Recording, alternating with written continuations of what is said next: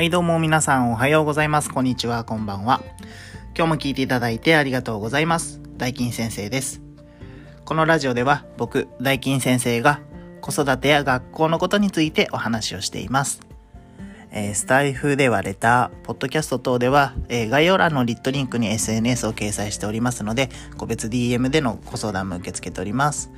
今日も大金先生のお悩み相談室始めていきたいと思います。えー本題に入る前にお知らせをさせてください。えー5月の27日の木曜日9時から14時まで、えーイベントを開催します。えその名もママ気楽フェスですね。えーママさんが、えー輝ける日、子供と一緒に輝ける日ということをコンセプトに開催をします。えー配信での参加者も募集中です。えー希望の方はですね、Twitter や Instagram にて DM いただけると幸いです。えーたくさんのご参加お待ちしております。えーそれでは今日も本題の方に入っていきたいと思います。えー今日はですね、子供にスマホやパソコンをいつ買い当たる、買い与えるべきということでお話をしていきたいと思います。えっ、と、今の子供たちって、まあ、あの、スマホやパソコンは、あの、当たり前に触れ合う時代なんですね。あの、まあ、学校でもギガスクール構想といって、えー一人一台にパソコンを、えー支給して、えーそれを使って授業を進めるというようなこともね、どんどん進められているんですね。で、あの、まあ、AI 時代だから当たり前とできないといけないんじゃないかとか、えーゲームばっかりしてしまうからやめた方がいいんじゃないかとかね、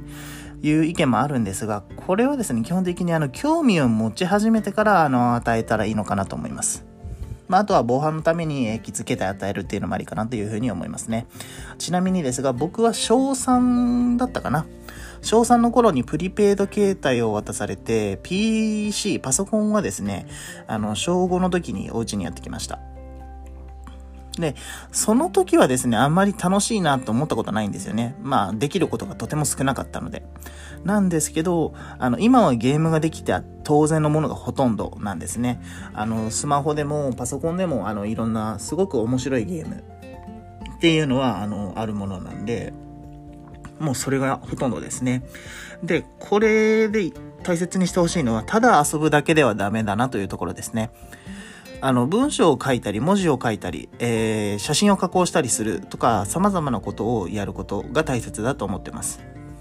で、あの、何かを生み出す遊び、これに没頭することに価値があるというふうに思いますね。で、あの、何かを生み出そうとするとき、新しいものを作ろうとするときの材料は、あの、材料だったりその手段っていうのは今までの経験の範囲でしか遊べないんですね。選べないんですね。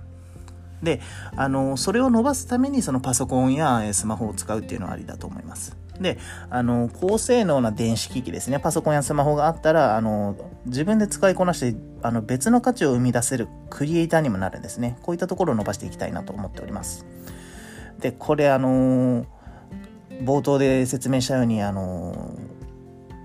えっと、ゲームばっかりしたがするからやめた方がとかあの興味持ち始めあのとかいうようなあのネガティブな意見もあるんですよね。デメリットを上げると本当にキリがないです、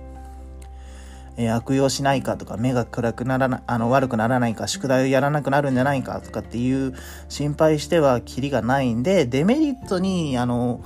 目を向けるよりも事前にルールを決めておくことこれが大切だと思ってますね。こういった、えっと、今の世代の子供たちのニーズに合った、えー使い方ができたらいいのかなというふうに思っております。